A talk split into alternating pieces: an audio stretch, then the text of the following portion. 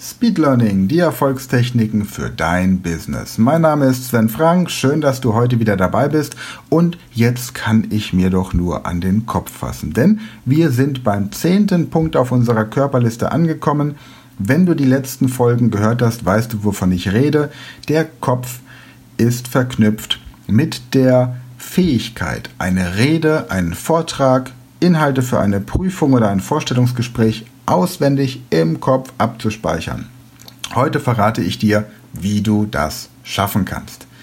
Nun, wenn du mein Buch Speed Learning die Erfolgstechniken schon gelesen hast, dann kennst du die Loki-Methode. Loki-Methode kommt von dem lateinischen Wort locus, der Ort. Loki sind mehrere Orte.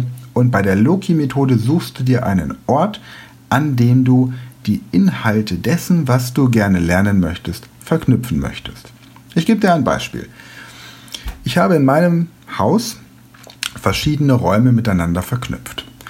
Ich habe die ähm, zehn Symbole, signifikante, markante Merkmale in jedem Raum herausgesucht und mit entsprechenden Bildern oder Zahlen verknüpft.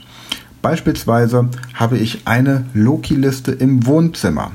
Diese Loki-Liste umfasst eine Truhe, das Telefon, einen alten Bauernschrank, das Radio, einen Laufstall, eine orientalische Lampe, das Sofa, ein Bücherregal, das Treppenhaus und unser Hochzeitsbild. Und so habe ich für jeden Raum in unserem Haus eine Loki-Liste. Ich habe aber auch eine Loki-Liste, die auf der Strecke von meinem Haus bis zu unserem Supermarkt abgelegt ist. Das heißt, auf dem Weg von meinem Haus bis zu meinem Lieblingssupermarkt habe ich 30 markante Punkte, an denen ich Informationen ablegen kann. In meinem Supermarkt selbst laufe ich dann eher für gewöhnlich meistens dieselbe Strecke, kenne also die verschiedenen Regale und da habe ich ebenfalls die Möglichkeit in der Obst- und Gemüseabteilung, in der äh, Abteilung, in der die Eier stehen, dann bei den Milchprodukten und so weiter verschiedene Informationen abzulegen. Diese Methode nennt man Routentechnik, ist also eine Abwandlung der Loki-Methode. Eine weitere Abwandlung der Loki-Methode wirst du auch in den nachfolgenden Podcast-Folgen, wenn ich einen wirklich beeindruckenden jungen Mann aus Wien im Interview hier habe, Nils Zimper, kennenlernen. Er wird dir den Gedächtnispalast vorstellen und das ist eine weitere Methode, da möchte ich jetzt auch noch nicht vorgreifen. Also, was mache ich nun, wenn ich mir bestimmte Inhalte merken möchte? Sagen wir mal die wichtigsten Speed Learning Techniken. Nun, ich gehe zum Beispiel durch mein Wohnzimmer durch. Ich habe dir gerade die Symbole genannt und jetzt habe ich als erstes Symbol meine Truhe. Und ich stelle mir vor, dass auf meiner Truhe ein Baum steht und damit weiß ich, dass ich als erste Technik meine Baumliste habe. Die Informationen findest du in meinem Buch Speed Learning, die Erfolgstechniken. Deswegen gehe ich an dieser Stelle hier nicht mehr näher drauf ein. In den Show Notes findest du den Link. Das zweite Symbol ist das Telefon und das Telefon verknüpfe ich mit der Routentechnik. Die Routentechnik ist das, was ich dir gerade erklärt habe, zum Beispiel die Route, die Strecke von zu Hause zum Supermarkt oder eine bestimmte Strecke im Supermarkt. Dann habe ich als drittes den Bauernschrank. Ich stelle mir vor, wie ich an diesem Bauernschrank Klimmzüge mache und denke an die Körperliste. Das ist das, die dritte Technik. Als nächstes habe ich das Radio. Ähm, das Radio erinnert mich an eine Geschichtentechnik. Da werden Geschichten erzählt im Radio. Geschichtentechnik habe ich beispielsweise, wenn ich äh, folgende Geschichte nehme, ein Mönch hat eine Stute im Garten, die sah unter einer Brücke ein Fohlen und dachte sich, das ist meins. Das Fohlen wollte gern auf einer Wiese baden, dann dachte sich die Stute voller Ehrfurcht, och, drehst du noch eine Runde auf dem Postdamm und schaust, ob's beim Bäcker frische Berliner gibt. Als die ausverkauft waren, dachte sich die Stute, ich mag die Burg sowieso viel lieber, denn da ist dieser heiße Hengst, dieser Hannoveraner. Die beiden düsten ins Dorf, wo die Bremer Stadtmusikanten schwere Eisengewichte den Kilimanjaro hochschleppten. Das war eine Geschichte, um sich die Hauptstädte der deutschen Bundesländer zu merken. Möglicherweise wirst du diesen Podcast jetzt noch einige Male anhören, um genau herauszufinden, welche das waren. Dann habe ich als nächstes den Laufstall. Mit dem Laufstall verbinde ich die Technik, dass man barfuß laufen sollte, wenn man etwas lernt. Also wenn du eine Rede dir merken möchtest, lerne barfuß. Ähm, ich halte jetzt also in Gedanken einen Vortrag über die verschiedenen Lerntechniken und tatsächlich das Barfußlaufen ist ein ganz wichtiger Aspekt. Nummer 6 ist die orientalische Lampe. Daran orientiere ich mich. Ich stelle mir vor, dass an dieser orientalischen Lampe, das ist wie ein Mobile, da hängen verschiedene Punkte dran und das erinnert mich an die Mindmap. Also weiß ich, dass ich, wenn ich an diesem Punkt angekommen bin, während meiner Rede etwas über die Technik der Mindmaps erzähle. Da hast du sicherlich auch schon von gehört. Ansonsten findest du auch dazu in meinem Buch zahlreiche Informationen. Dann haben wir das Sofa. Das Sofa verknüpfe ich mit dem Lernen im Schlaf oder auch der Selbsthypnose. Diese beiden Themen haben etwas mit Entspannung zu tun, passen deswegen gut auf das Sofa. Dann haben wir als nächstes das Bücherregal. Damit verknüpfe ich, wie man ein Fachbuch oder ein Sachbuch richtig liest und was man damit machen sollte und auch wie man einen Sprachkurs richtig durcharbeitet.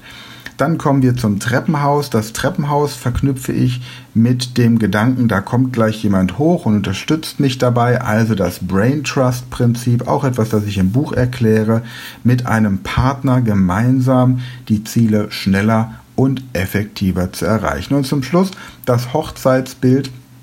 Dieses Bild erinnert mich, weil dort viele hm, kleine Buchstaben drin sind, die gemalt werden an die Konsonantentechnik oder auch das Major-System, wie es manchmal irgendwo genannt wird. Die Konsonantentechnik ist nicht im Buch beschrieben, ist Teil meines Online-Kurses.